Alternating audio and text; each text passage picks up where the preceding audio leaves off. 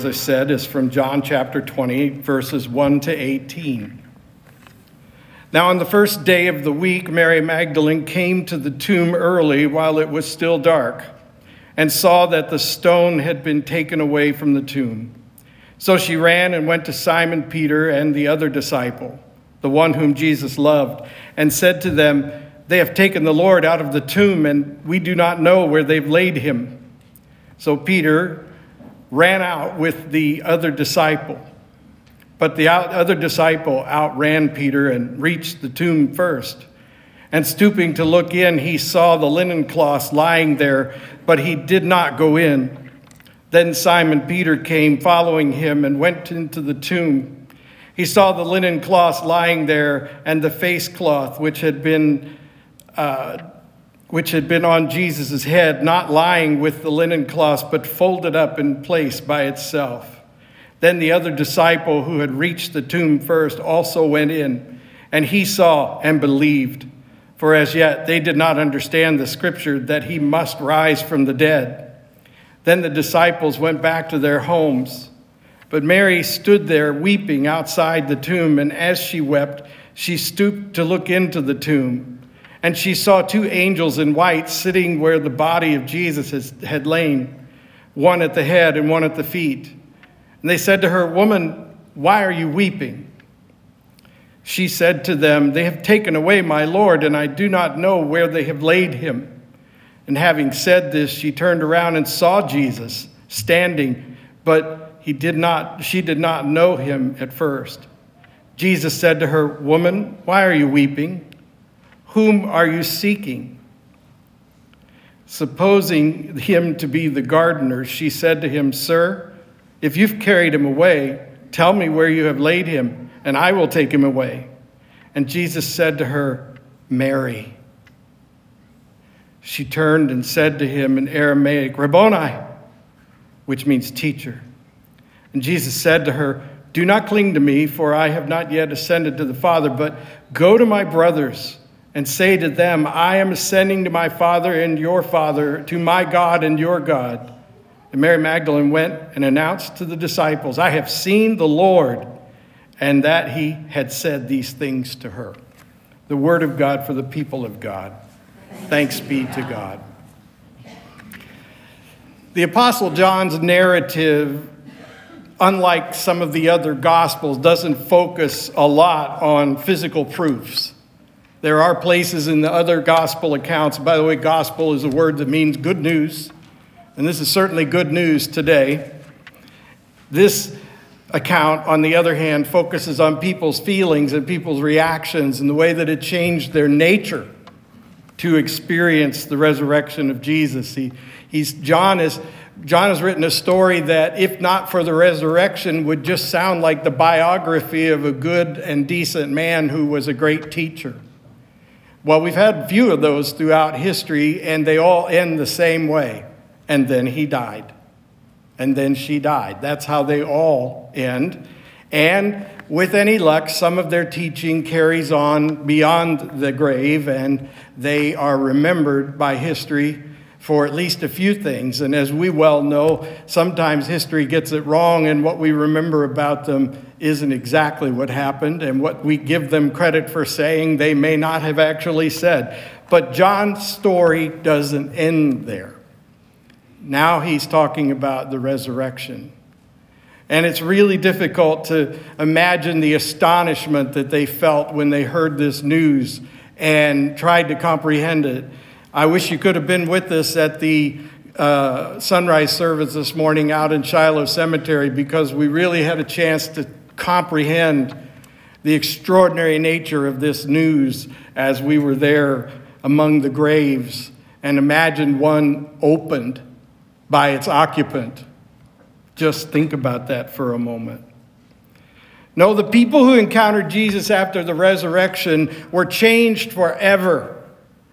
It changed everything about them and everything they did. And the fact that we are here today talking about it still is an indication of how, how profoundly these encounters with Jesus affect people. I want to tell you about one guy in particular because I read a quote from him this week that really shaped my thoughts. Now, some of you are not old enough to remember this, but it, it is a matter of American history that during the 1970s there was a scandal called the Watergate scandal, and it involved criminal activity on the part of the president. Then it was Richard Nixon and his cabinet members and closest confidants.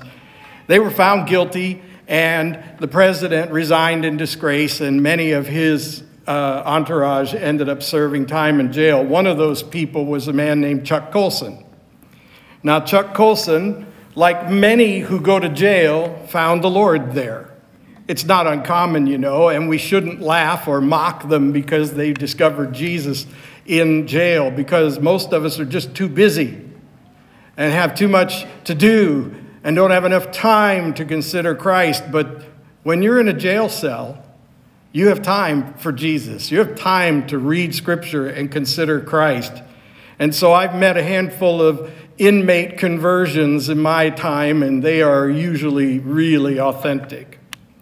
And so it was with Chuck Colson. While he served his time, he came to understand that he was guilty, not only of the crime that he had been convicted of, but he was guilty before God. Chuck Colson understood that he was serving time for a crime he did commit. But he began to understand that Jesus had paid a penalty for a crime that he was not guilty of. He began to understand that before God, we are all guilty of at least having a really lousy attitude towards God. Now, you can define sin in a lot of ways. You can name bad things that people do, and you can call that sin if you want. But some sins seem worse to us than others, depending on our personal state and our social state and a few other things. And so we're, we're prone to thinking we're better than others because we don't do those really terrible things. We didn't do what Chuck Colson did, for example, but in reality, before God, we are all guilty and worthy of God's wrath, God's ultimate punishment, which is hell because we have such a terrible attitude about God. And we can all understand and admit to that if we'll try. And it's important that you try because it's one of the important and most valuable steps in your spiritual journey. If you're even remotely interested in what this Christianity is all about and what Jesus is doing in people's lives even today, then you have to consider your guilt before God. Now, we're not going to dwell on that, except that this is exactly what happened to Chuck Colson. He began to realize that the consequences of sin were due to all of us, and that we all have a need for deliverance from an outside source. And so he recognized that Jesus was that outside source. He realized that Jesus had done for us something that only the Son of God could do. And so, this man who was both son of God and child of a woman was, in fact, God in human form, perfect in his divinity and sinless in his human nature. And so he took upon himself a punishment none of us deserved. He took upon himself my guilt, my shame, all that puts me at odds with God and it really doesn't take much if we're really honest about God's perfect holiness. So when Chuck Colson realized this, then he considered things that informed his belief. He understood that he was beginning to have this opening of his mind and his heart, and he was beginning to understand all of this. And then at some point, he just knew that he believed, and he could not question his belief anymore. It had just taken over his being. And this is what he said about the resurrection of Jesus. Chuck Colson said, I know the resurrection is a fact, and Watergate proved it to me. How? Because 12 men testified they had seen Jesus raised from the dead. Then they proclaimed that truth for 40 years, never once denying it. Everyone was beaten, tortured, stoned, and put in prison and they would not have endured that if it weren't true. Watergate embroiled 12 of the most powerful men in the world, and they couldn't keep alive for three weeks. You're telling me 12 apostles could keep alive for 40 years? Absolutely impossible. See, what Chuck Colson said in that quote really sticks with me because you can ask people to prove that Jesus really rose from the dead, and there will be just as many people who can give you a reasonable explanation for why it was a mistake, that it was a, a, a mass hysteria or who knows what. There are people that come up with all kinds of explanations to explain away miracles of the Bible and the resurrection of Jesus.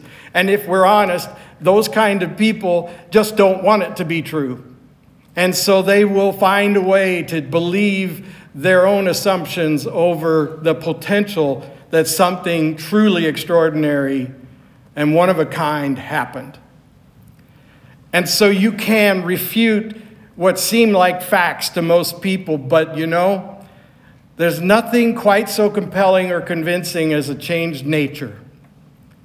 There's nothing that speaks volumes about the power of conversion like a changed nature.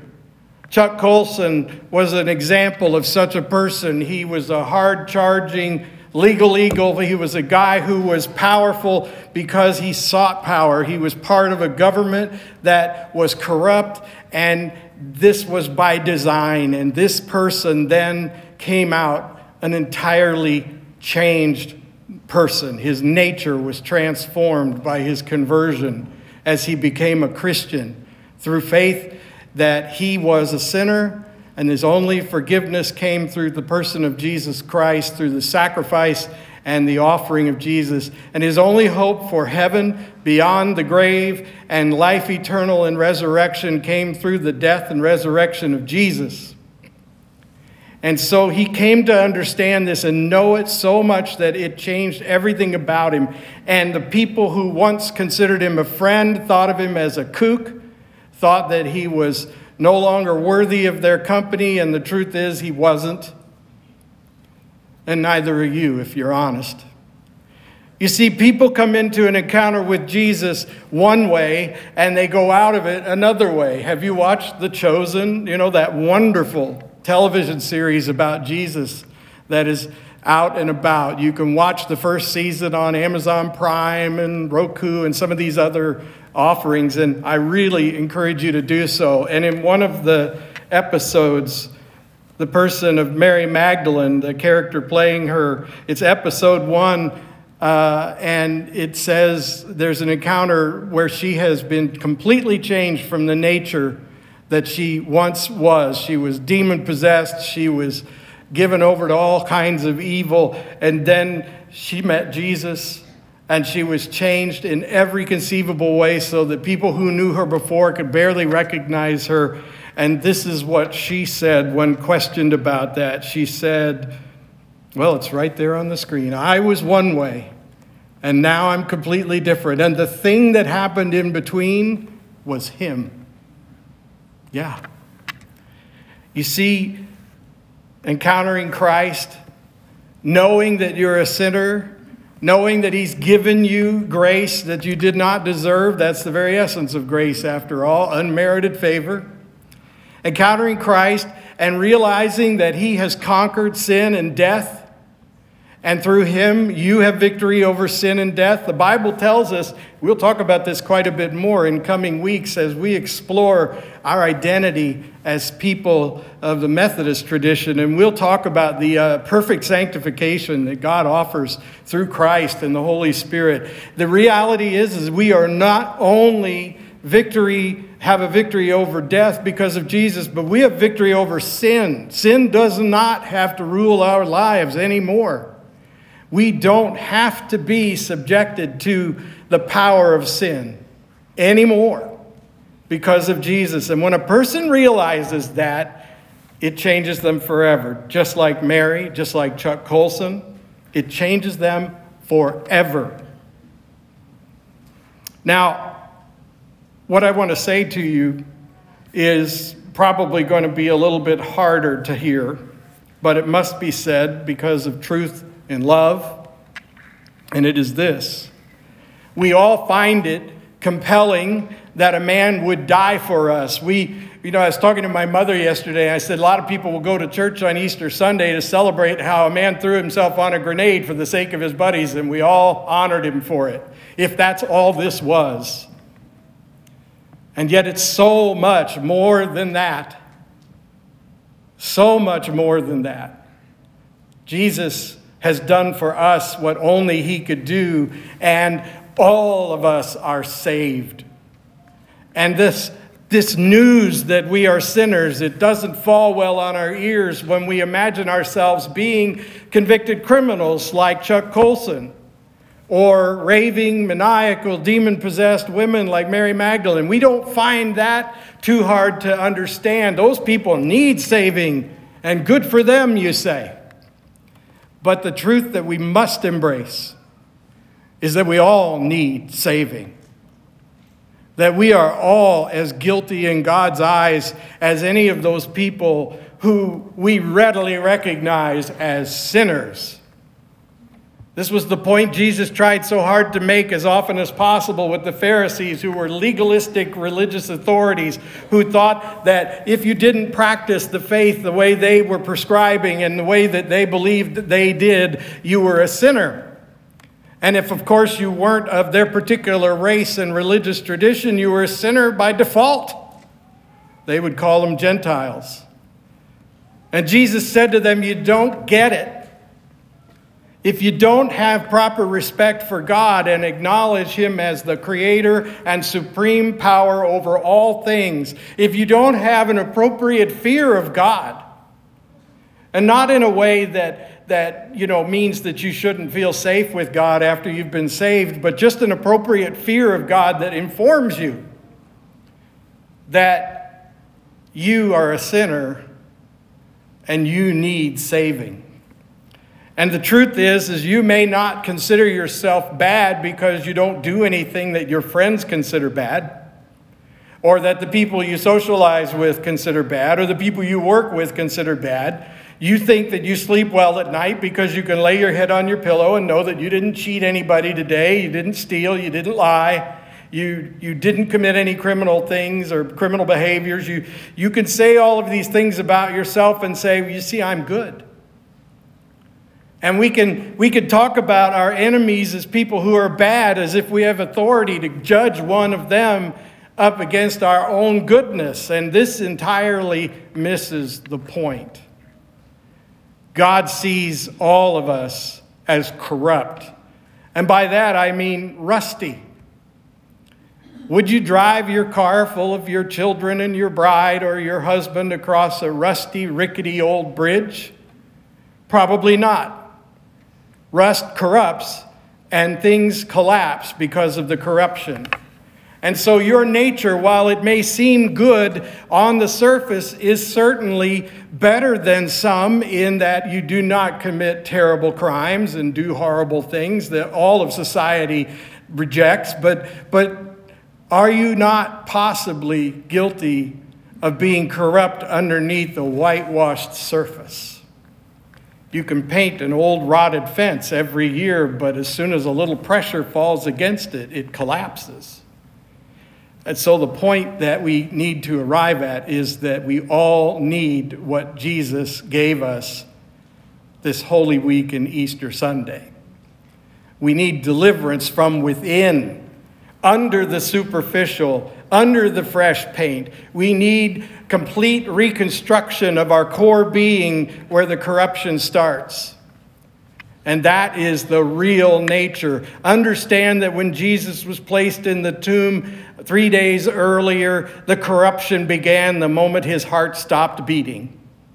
When all the life's blood was drained from his body, there was nothing but rotting flesh, and it began as quickly as that in a warm, humid tomb carved in a wet hole in the ground in the side of a cliff. So understand that his resurrection began with something inward, deep inside that you could not see, but on a molecular level. I'm just glad I got around to it.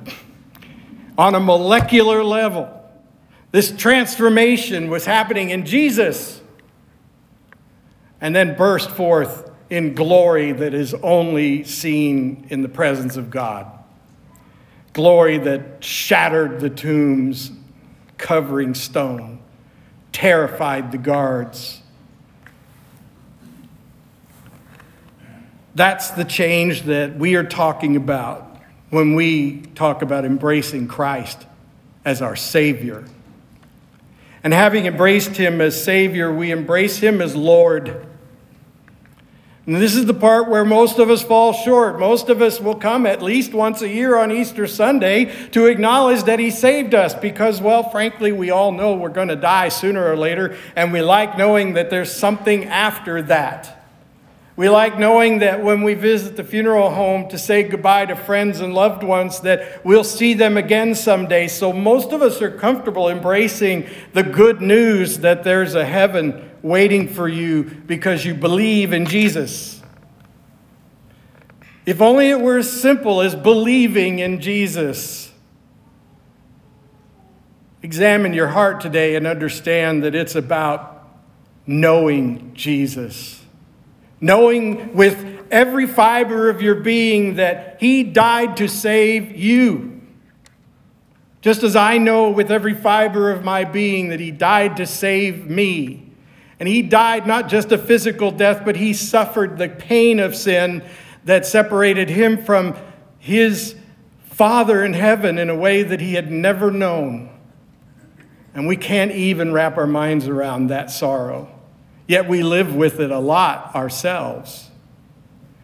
No, the hardest part about being a Christian is living as though He is the leader of your life. That He is the one who expects you, having been empowered to defeat sin in His name, you would be different. That people around you would know that something has changed about you. This was the most compelling evidence that has sustained the Christian faith throughout these last 2,000 years, and it will sustain it for another thousand if need be. People's changed lives. It's the witness of your changed nature that testifies that Christ the Lord is risen today.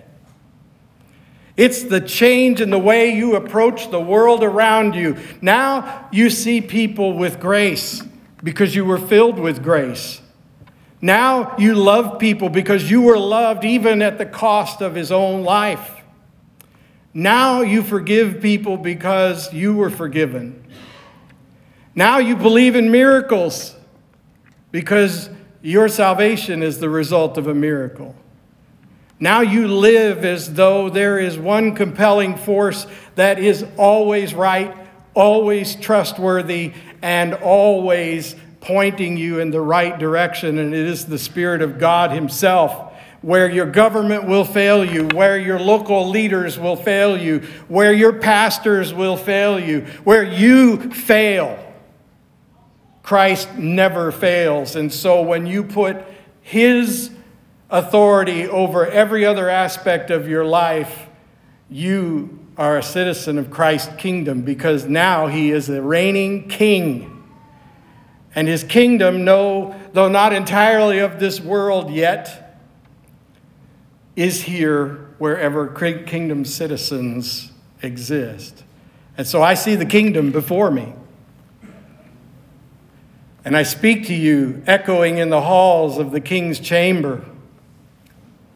And I challenge you to make him the Lord and leader of your life from this day forward. Let us pray.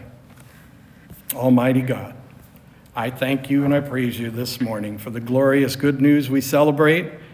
And I pray that for anyone who has earnestly considered you today, that they would feel your spirit changing their nature we all know that whether we've believed for decades or whether we're just beginning to understand that until people around us see a change in our nature, we are still falling short of the mark. And we do not desire to win your approval, but rather to glorify you by reaching beyond the mark. And so we honor and serve you by giving ourselves to your Son, our Lord Jesus Christ. Amen.